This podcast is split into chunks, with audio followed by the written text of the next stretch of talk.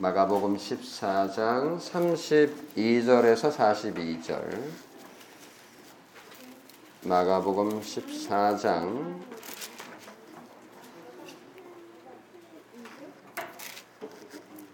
32절에서 42절까지 말씀을 제가 낭독하겠습니다.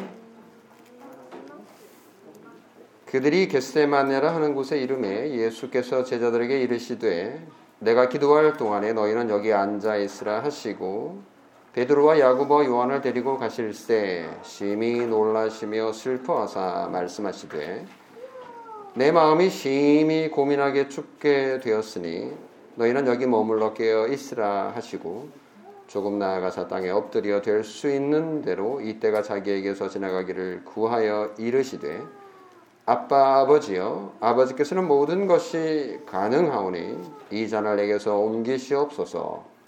그러나 나의 원대로 마시옵고 아버지의 원대로 하옵소서 하시고 돌아오사 제자들이 자는 것을 보시고 베드로에게 말씀하시되 시몬아 자느냐?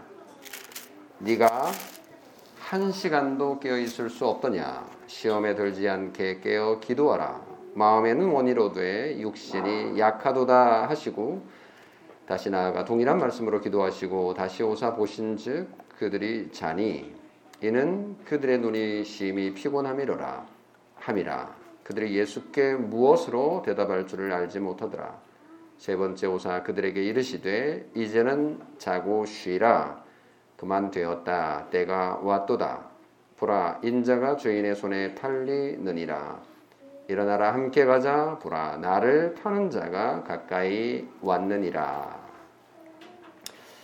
네, 42절까지 읽었지만 오늘 설교 본문은 지난주 설교 본문하고 이렇게 겹쳐서 이어서 설교를 할 예정이고요. 이와 관련해서 10편 23편을 읽겠습니다. 오늘 아멘 찬송이기도 하고요. 오늘 설교와 관련된 시편이기 때문에 한 목소리로 같이 읽도록 하겠습니다. 시편 23편 1절에서 6절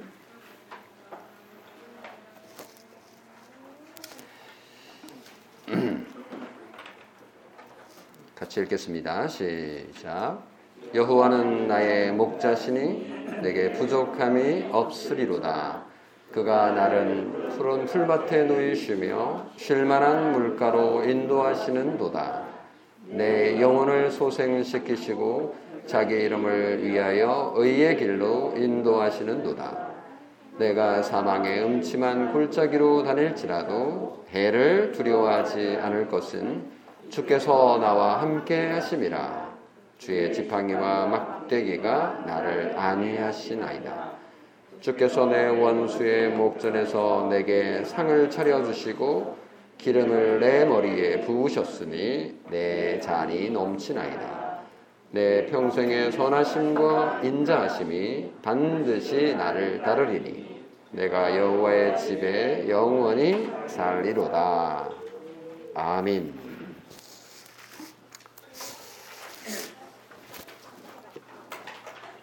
종종 하나님은 자기 백성에게 미래의 일을 알려 주시죠.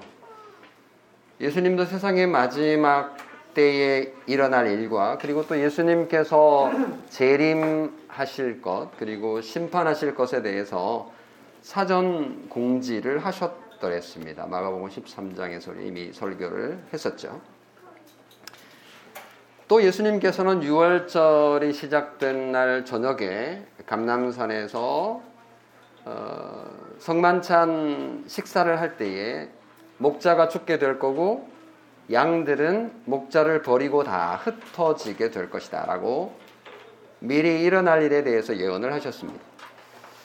예수님은 죽고 제자들은 떠나게 될 것이다. 뭐 집안이 완전히 망해버리는 그런 불길한 미래의 예언인 셈입니다. 예수님이 왜 이런 불길한 예언을 제자들에게 하셨을까요? 이런 부정적인 예언이 제자들에게 용기를 줄리 만무합니다. 오히려 절망만 줄 수 있었겠죠. 제자들이 예수님의 말씀을 듣고는 반성하고 회개해서 예수님 죄송합니다. 우리가 예수님을 더 잘 모시겠습니다. 이렇게 될 것 같아 보이진 않습니다. 물론 뭐 그렇게 보이는 장면도 없지 않아 있었습니다. 베드로가 어, 목숨 걸고 주님께 충성하겠다라고 했지만 그것은 곧 사실이 아닌 것이 판명이 되고 맙니다. 어쩌면 제자들은 예수님이 이런 말씀을 하실 때마다 운명론적으로 받아들였을 수도 있습니다. 뭐, 퀘사라세라라는 어, 말처럼 그냥 뭐 될 대로 되라라고 어, 받아들였을 수도 있습니다. 그렇다면 왜 예수님은 제자들에게 굳이 이 불길한 소식을 미리 미리 알려 줬을까? 그 답은 오늘 읽은 28절 어, 오늘, 읽은, 오늘 읽은 게 아니라 지난주 본문이었던 28절 말씀에서 어, 알수 있는데요. 그러나 내가 살아난 후에 너희보다 먼저 갈릴리로 가리라 라는 말씀입니다. 예수님은 이 말씀을 가만히 읽어보면 도망갈 제자들을 향해서 이 배신자라고 정죄하거나 이 겁쟁이야 라고 놀리거나 지옥에나 가라 라고 저주할 마음이 전혀 없어 보입니다. 예수님은 제자들의 무모한 열정과 비겁한 배신을 피난할 생각이 없어 보입니다. 예수님은 제자들의 얄팍한 자만심과 처참한 넘어짐을 야단칠 마음이 없어 보입니다. 사실 마가의 이 마가복음에 기록된 마가의 관심, 뭐더 정확하게 말하면 마가가 베드로의 설교를 대필한 것으로 우리가 보기 때문에 베드로의 관심은 제자들의 행동이 아니라 예수님의 행동이 핵심인 겁니다. 물론 제자들의 반응과 제자들의 행동이 들어있긴 하지만 예수님의 말씀과 예수님의 행동을 보조하는 역할을 할 뿐인 거죠. 그래서 마가복음 14장 오늘 읽은 본문 앞쪽과 그리고 오늘 본문의 중심은 핵심은 그 핵심 플롯은 예수님 그리고 예수님의 말씀 그리고 예수님의 행동이다라고 볼 수 있습니다. 다시 말하면 예수님은 다 계획이 있으신 거죠. 예수님은 이미 몇 번이고 예언한 것처럼 잡혀 매맞고 침뱉음 당하고 놀림 당하고 무시당하고 저주받아서 십자가 위에서 피 흘려 죽을 겁니다. 세상 죄를 지고 가는 어린 속죄 양으로 인류의 죄를 대신 짊어지고 속죄 제물로 바쳐질 겁니다. 인류 역사에서 가장 중요하고 가장 위대한 순간을 앞두고 예수님이 제자들에게 마지막 앞으로 일어날 일에 대해서 여러 가지로 이렇게 저렇게 얘기하고 계신 것입니다. 이런 예수님의 모습은 제자들의 배신과 흩어짐에 비해 너무나도 대조되는 모습으로 기술되고 있습니다. 27절에 보면 내가 목자를 치리니 양들이 흩어지리라 라는 이 말씀에서 우리는 목자와 양의 관계, 목자와 양의 은유를 보게 됩니다. 죽음을 무릅쓰고 양들을 보호하기 위해서 맹수들과 싸움을 하는 선한 목자의 모습이 떠오릅니다. 목자 자신도 공격을 받아서 곧 죽음에 이르게 될 것인데 예수님은 목자로서 목자로서 유약한 양들을 염려하고 걱정하며 케어하고 계시는 모습, 그 모습을 오늘 본문에서 보게 되는 거죠. 하나님의 계획이 다 있는 그런 케어를 보게 됩니다. 그래서 오늘 설교의 제목은 십자가를 향한 여정, 십자가를 향한 여정, 어, 세 번째 설교에서 목자 케어라고 정해 보았고요. 첫째 대지는 구원 역사는 홀로, 두 번째 대지는 그리스도의 케어 이렇게 대지를 두 가지로 정해 봤습니다. 첫 번째 돼지 구, 구원 역사는 홀로입니다. 예수님은 제자들이 도망갈 수밖에 없는 상황이라는 것을 사실은 이미 알고 그 모든 것을 이해하고 있습니다. 27절의 말씀을 보면 내가 목자를 치리니라고 했을 때 그 내가라는 주체는 하나님입니다. 하늘에 계신 아버지 하나님이 땅에 보낸 사랑하는 아들 하나님 예수 그리스도를 치실 것인데 칠 때 그 도구는 막대기가 아니라 망치와 못입니다.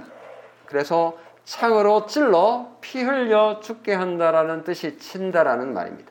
이 침이라는 단어는 목자가 양을 친다라고 할 때 한글이 아주 오묘하게도 똑같이 친다라는 양을 치다라는 말로 쓰이기도 합니다만은 여기서는 양을 치다가 아니라 양을 때리다 스트라이크에 해당되는 것이죠. 단순한 매질이 아니라 이 침은 죽임을 의미합니다. 이 죽임은 한 사람이 병약하게 살다가 죽는 것과는 다릅니다. 이 죽임은 한 사람이 늙어 죽는 것과 다릅니다. 이 죽임은 살인죄를 지어서 사형을 당하는 죽음과는 완전히 정반대이죠.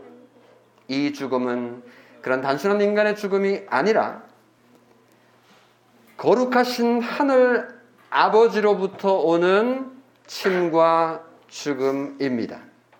이 죽음은 비참하고 처참하고 고통스러울 것입니다.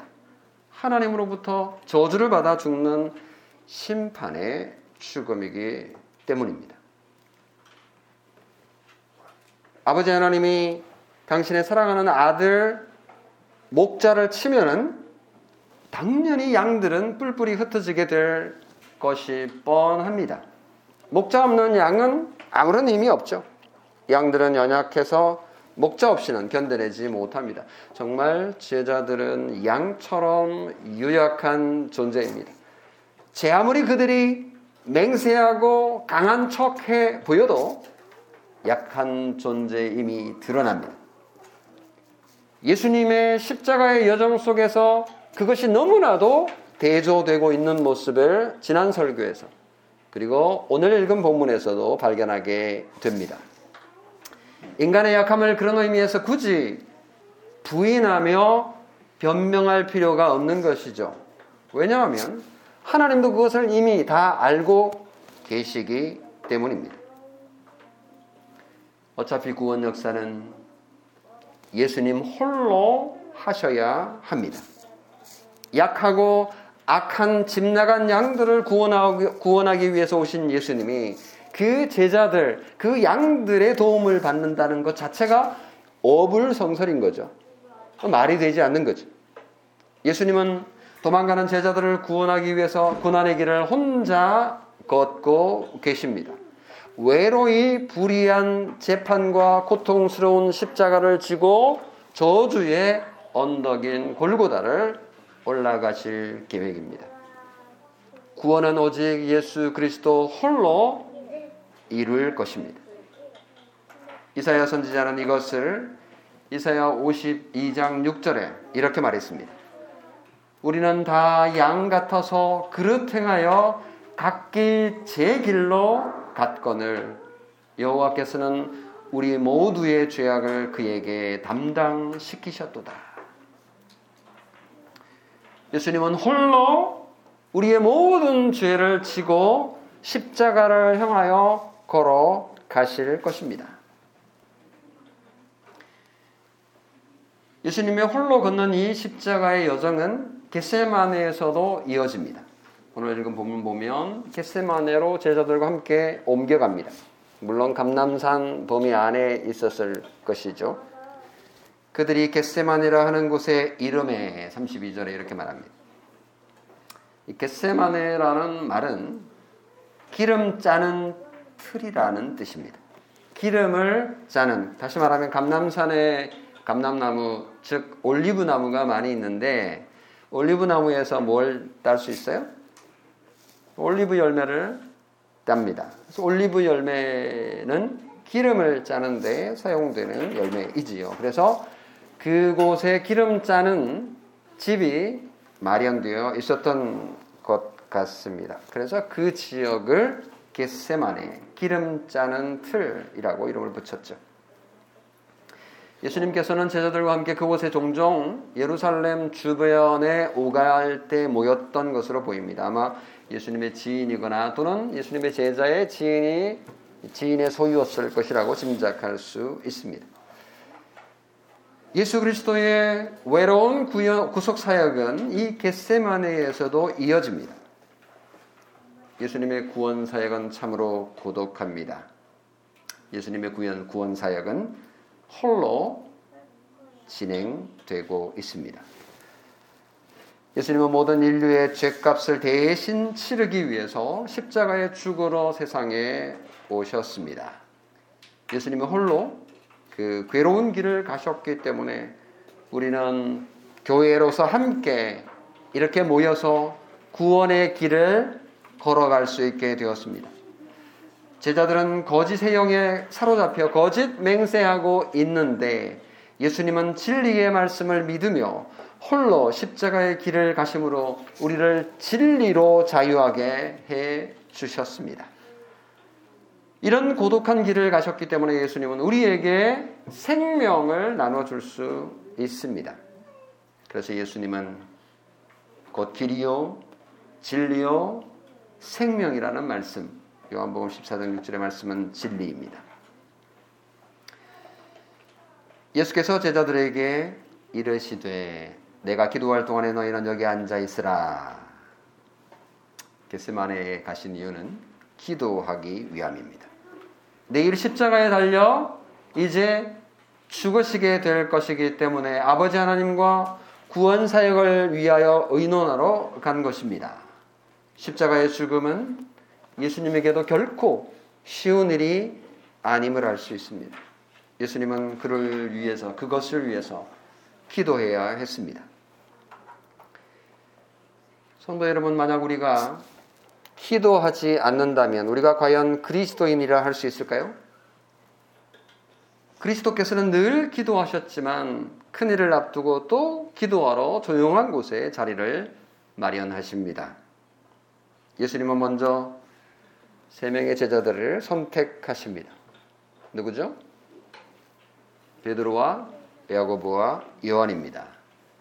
변화산에 올라갈 때에도 이 세 명을 데리고 가셨었고 다른 제자들은 앉아 쉬도록 하셨습니다. 여기서도 마찬가지입니다. 세 명의 제자들에게 기도를 부탁하고 기도하고 돌아와 보니 기도는커녕 이 세 명의 제자들, 제자들은 다 자고 있습니다. 조금 전 확신에 차 맹세하던 큰 소리를 쳤던 베드로에게 예수님이 말합니다. 시몬아, 시몬아, 자느냐? 네가 한 시간도 깨어 있을 수 없더냐? 시험에 들지 않게 깨어 기도하라. 마음에는 원이로되 육신이 약하도다. 그래서 베드로라고 말하지 않죠. 예수님께서 시모나라고 부르십니다. 본래 예수님께서 지어준 베드로라는 좋은 이름이 있는데 육신의 이름인 시모나라고 부르고 있습니다. 육신 시몬은 연약한 존재임을 보여주고 있습니다. 예수님은 또 가서 기도했습니다. 그리고 잠시 후 돌아와 보니 그들은 여전히 잠에 빠져 있습니다. 그들의 눈이 심히 피곤했기 때문이다라고 설명을 친절하게 해주고 있습니다. 뭐 그들이 악했기 때문에 어, 이게 아니라 어, 정말 육체적으로 피곤했기 때문에 그래서 어, 자고 있었다. 그들은 그래도 예수님의 부탁을 지키지 못한 것에 대해서 뭐라고 대답할 말을 찾을 수 없었다. 이런 정황을 친절하게 말하고 있습니다. 세 번째 기도하고 돌아와 보니 여전히 마찬가지입니다. 제자들은 이 기사를 통해서 예수님의 구속사에게 아무런 기여도 할 수 없었음을 강조하고 있는 것입니다. 그 예수님의 구속 사역은 예수님이 홀로 걸어가야 하는 길이었기 때문입니다. 성도 여러분, 예수님이 이 길을 당신 홀로 걸어가셨다는 것이 얼마나 감사한지. 만약 제자들이 이 구속 사역에 조금이라도 기여했다면 어떻게 되었을까요? 그렇다면 우리도 구원을 얻기 위해서 뭔가를 하기 위해서 애쓰고 애써야 하지 않을까요? 하지만 우리는 오로지 십자가를 향한 여정에 홀로 걸어가신 예수 그리스도의 그 구속 사역 때문에 우리는 예수께서 온전히 모든 것을 이루신 그 은덕을 은혜로운 덕을 그대로 공짜로 모두 아무런 공로 없이 받을 수 있음이 믿음으로 받을 수 있음이 감사하고 감사합니다. 그래서 예수님 정말 고맙습니다. 예수님께서 홀로 그 길을 가신 것 정말 고맙습니다. 라고 우리는 고백할 수 있습니다. 두 번째 대지 그리스도의 케어입니다.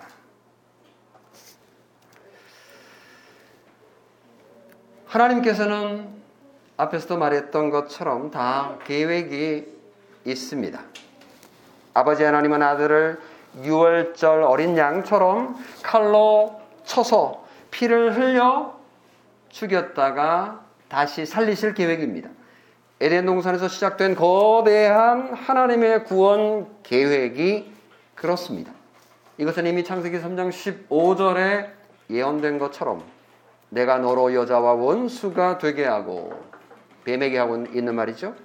내 원, 네, 네 후손도 여자의 후손과 원수가 되게 하리니 여자의 후손은 너의 머리를 상하게 할 것이요. 너는 그의 발꿈치를 상하게 할 것이다. 그 여자의 후손이 지금 사탄의 후손에 의해서 발꿈치를 상하게 되는 순간이 다가오고 있는 것을 우리는 예수 그리스도의 십자가의 여정에서 볼 수 있어야 합니다. 오래전 원시복음에서 예언된 것이 이제 성취되고 있는 전야입니다. 예수님은 이제 여자의 후손, 곧 여자의 씨로서 사탄의 머리를 강타하기 위해서 사탄의 권세인 죄로 인한 사망의 권세를 속죄의 죽음으로 없애 버릴 것입니다. 그래서 그것은 이미 그것을 이미 알고 있는 예수님은 다음과 같이 말씀한 것입니다. 내가 살아난 후에 죽는 것은 전제가 되어 있는 거죠. 내가 살아난 후에 너희보다 먼저 갈릴리로 가리라. 예수님께서 이렇게 알려주시는 것의 정도가 점점 더 이제 깊어집니다. 예수님은 내일이면 붙잡혀 십자가에 못 박혀 물과 피를 흘리며 죽을 겁니다. 예수님은 그걸 숨기지 않았죠? 이미 오래전부터 그렇게 말씀하셨던 겁니다. 그리고 부활할 것이다라는 것도 말씀하셨습니다. 근데 제자들은 죽음 자체도 받아들이고 있지 못하기 때문에 부활에 대한 거 별 관심도 없었더랬습니다. 근데 이게 이제 내일이면 너무나도 절실하게 다가올 것이기 때문에 구체적으로 부활 후에 예수님께서 어떻게 하실지에 대해서 지금 말씀해 주신 거죠. 먼저 갈릴리로 갈 것이다. 예수님은 제자들에게 이 사실을 미리 알려줌으로 무엇 의도하셨을까요? 제자들이 이 말씀을 나중에 기억하고는 그들의 의심을 이겨낼 수 있는 믿음을 가질 수 있었을 것이고 힘을 가질 수 있었을 것입니다. 나중에 어려운 순간에 예수 그리스도의 말씀이 기억나서 라는 상황을 예수님께서는 생각하고 계시며 제자들 어린 연약한 이 양 같은 제자들을 케어하고 계시는 것입니다.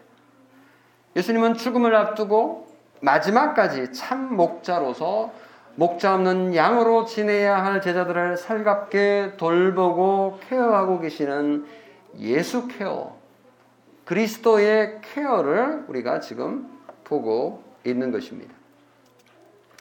성도 여러분, 도망간 주인을 돌봐줄 수 있는 분은 참 목자이신 예수 그리스도 뿐입니다. 뭐 소위 문 케어나 소위 오바마 케어가 인간의 건강을 어느 정도 해결해 주겠지만 그것은 일시적이고 그것은 제한적일 뿐입니다. 하지만 영원한 케어는 오직 예수 그리스도 케어밖에 없음을 우리는 믿습니다. 코로나19의 시대에 진정한 목자 케어를 맛보고 경험하고 싶지 않으십니까? 예수 그리스도에게 나아가십시오. 그분이 여러분을 친절하고도 섬세하게 케어해 주실 것입니다.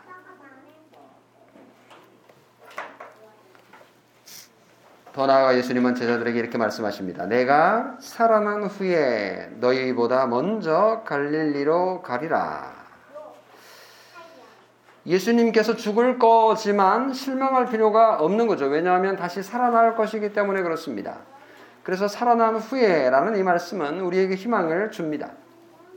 폭풍우가 그치면서 햇살이 비치고 아름다운 무지개가 하늘에 드리워지는 것처럼 위로와 기쁨이 제자들에게 임할 것임을 말씀하신 것입니다. 거기다가 예수님께서 너희보다 먼저 갈릴리로 가리라라는 말씀은 예수님께서 부활하신 후에 제자들을 케어하실 것임을 말씀하신 것입니다. 예수님께서 부활하시고 나서 가장 먼저 하신 것이 제자들을 케어하시는 것이었습니다. 그래서 갈릴리로 가셨는데 이 갈릴리는 이미 우리가 잘 알 다시피 마가복음의 사역의 절반은 아니죠. 3분의 2는 갈릴리 사역이었고요. 나머지는 유대 사역이었습니다. 갈릴리에서 제자들을 뽑으셨고 선발하셨고 그곳에서 많은 사역을 하셨기 때문에 이 갈릴리에 많은 좋은 추억과 기억들이 있습니다. 그래서 예수님은 갈릴리로 가셔서 그들이 처음 부름 받았을 때에 말씀을 기억나게 하고 그 사건들이 기억나게 하려 하시려는 마음이 있었던 것 같습니다. 이것은 예수님의 목자의 마음입니다. 예수님이 갈릴리에서 보자고 한 것은 그들을 만나 혼내기 위함이 아닙니다. 오히려 정반대이죠. 예수님은 제자들을 불쌍히 여기십니다. 상처받은 양들을 목자가 치료하듯 케어하기 원하십니다. 제자들을 잃어버렸지만 이제 그 제자들을 다시 찾아서 저 멀리 갈릴리까지 달려갈 예정인 것입니다. 예수님은 제자들에게 스마트하고 잘생긴 양의 모습을 기대하지 않습니다. 목숨을 담보로 충성을 맹세하던 멋진 용기 있는 제자를 바라고 기대하지 않으십니다. 예수님은 제자들의 있는 모습 그대로 받으십니다. 비겁하고 맹목적이고 이기적이고 겁 많은 제자들을 있는 그대로 케어하실 것입니다. 예수님은 놀란 토끼처럼 도망간 제자들을 다시 모아서 그 엄청난 상처와 그 엄청난 트라우마를 치유해 주실 계획이십니다. 예수님의 부활 후 흰옷 입은 천사가 무덤을 찾은 세 명의 여인들에게 전한 말을 들어보십시오. 마가복음 16장 7절에 보면 가서 그의 제자들과 베드로에게 이르기를 예수께서 너희보다 먼저 갈릴리로 가시나니 전에 너희에게 말씀하신 대로 너희가 거기서 배우리라. 정말 예수님은 나중에 부활 후 갈릴리로 가 바닷가에서 나머지 열한 제자들에게 생선구이 햄버거로 아침을 해 먹이시면서 제자들을 치유하셨습니다. 특별히 제자 가운데 베드로를 치유해 주신 것은 유명하죠. 요한복음에 세 번이나 예수님을 모른다고 부인했던 베드로에게 세 번이나 사랑한다라고 고백하게 함으로써 베드로가 완전히 회복될 수 있었습니다. 그렇게 회복된 베드로는 오순절 성령 강림 사건 때 놀라운 설교를 할 수 있었고 성인 5천 명이나 세례를 받는 역사가 일어난 것은 우리가 잘 압니다. 우리는 이 시점에서 다윗의 시편 23편을 기억합니다. 참 목자로 오신 예수 그리스도와 유약한 양의 관계를 이처럼 잘 보여주는 성경도 없을 것입니다. 예수님과 제자들의 관계, 더 나아가 그리스도와 교회와의 관계, 하나님과 성도와의 관계를 이처럼 잘 표현한 성경이 없습니다. 10편 23편 말씀을 제가 읽어보겠습니다. 그러면서 설교를 마무리하겠습니다. 여호와는 나의 목자시니 여호와는 나의 목자시니 내게 부족함이 없으리로다. 그가 나를 푸른 풀밭에 놓이시며 쉴만한 물가로 인도하시는도다. 내 영혼을 소생시키시고 자기 이름을 위하여 의의 길로 인도하시는도다. 내가 사망의 음침한 골짜기로 다닐지라도 해를 두려워하지 않을 것은 주께서 나와 함께 하십니다. 주의 지팡이와 막대기가 나를 안위하시나이다. 주께서 내 원수의 목전에서 내게 상을 차려주시고 기름을 내 머리에 부으셨으니 내 잔이 넘치나이다. 내 평생의 선하심과 인자하심이 반드시 나를 따르리니 내가 여호와의 집에 영원히 살리로다. 아멘. 예수님께서 구원 역사의 길을 십자가로 향하는 그 여정에 홀로 걸어가신 것은 우리에게 얼마나 큰 은혜인지요.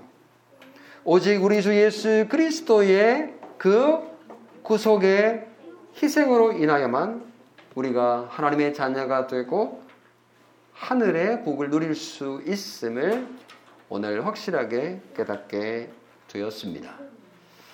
하나님께 우리의 연약함과 우리의 부족함을 솔직하게 고백하고 오늘도 기도하며 예수 그리스도의 사죄와 예수 그리스도의 다스림을 기도하고 고백했던 여러분에게 이 은혜가 있기를 주님의 이름으로 축원합니다.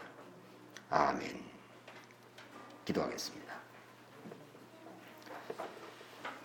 은혜가 풍성하신 살아계신 우리 아버지 하나님, 목자로 오셔서 선한 목자로 우리를 다스려 주시고 우리의 유약함과 우리의 악함과 우리의 배신과 우리의 실망을 어여삐 여기시고 불쌍히 여기시고 상처들을 예수 그리스도의 보혈의 피로 깨끗하게 씻어 주시고 치료해 주시는 우리 주 예수 그리스도의 구속의 사역을 말씀을 통하여 들으며 하나님 앞에 감사와 찬송을 드립니다. 우리 주 예수 그리스도의 구속의 희생과 또 속죄의 이 희생이 없었다면 우리는 죄 가운데 살다가 죄 가운데 멸망할 수밖에 없었을 것입니다. 하지만 오늘도 말씀을 통하여 우리에게 깨닫게 해주시고 하나님께서 예수 그리스도 안에서 우리를 택하시고 우리를 구원하시기 위하여 아들을 희생하는 사랑을 보여 주셨음을 오늘도 깨닫게 해 주시니 감사합니다. 하나님께 찬송과 경배를 올려드리며 우리 이 시대에 코로나19로 인하여 고통받는 자들에게 하나님께서 은혜를 베풀어 주시고 다우리 교회 모든 성도들에게도 동일한 은혜를 베풀어 주시며 코로나19로 인하여서 어려움을 당하고 있는 많은 사람들을 위로하시며 빨리 치료제가 만들어지고 백신이 만들어져서 이 어려운 시기들을 잘 견뎌낼 수 있게 해 주실 뿐만 아니라 어려운 시기에 더 하나님을 사랑하고 하나님께 더 가까이 나아가는 그래서 하나님을 향한 지식에서 하나님을 사랑하는 우리의 삶에서 더욱더 정진하는 저희 되게 하옵소서. 위정자들 하나님께서 도우시고 또 여러 세계 나라들 가운데 어려움을 당하고 있는 자들 하나님께서 불쌍히 여겨 주시기를 바라옵고 우리 주 예수 그리스도의 이름으로 기도하옵나이다. 아멘. 시간 우리 10편, 23편 프린트물 나눠드렸는데요. 이 찬양을 제네바에서 만들어져서 불렀고 또 교회 오랫동안 불려져 왔던 찬양입니다. 함께 가사를 생각하면서 부르겠습니다.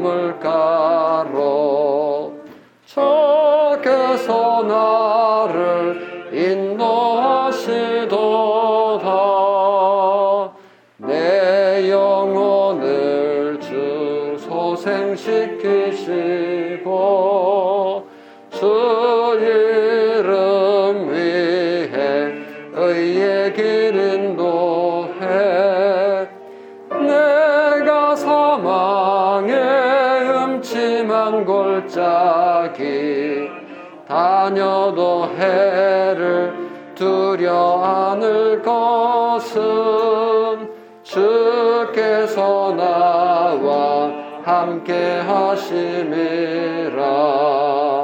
저 지팡이 막대가 아니하네 주님께서 내 원수 목전에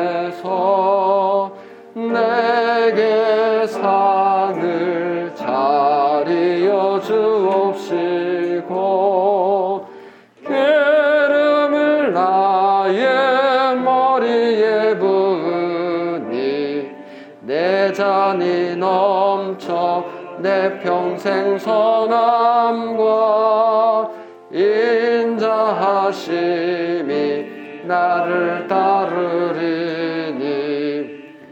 여호와의 집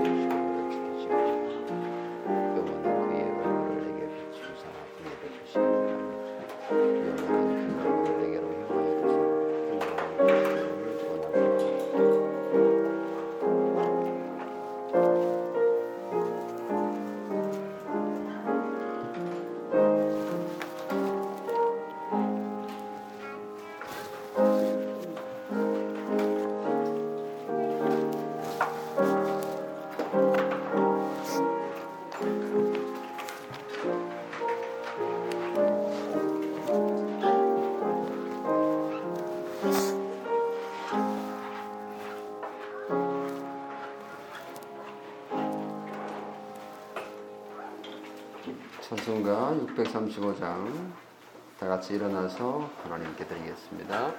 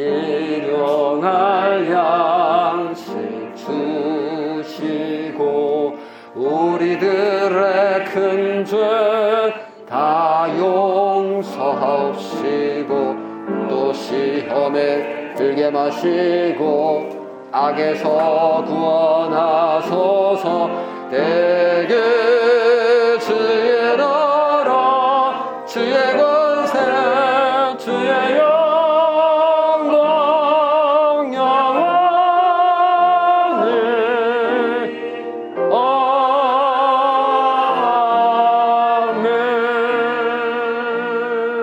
아멘 하나님의 복을 받겠습니다.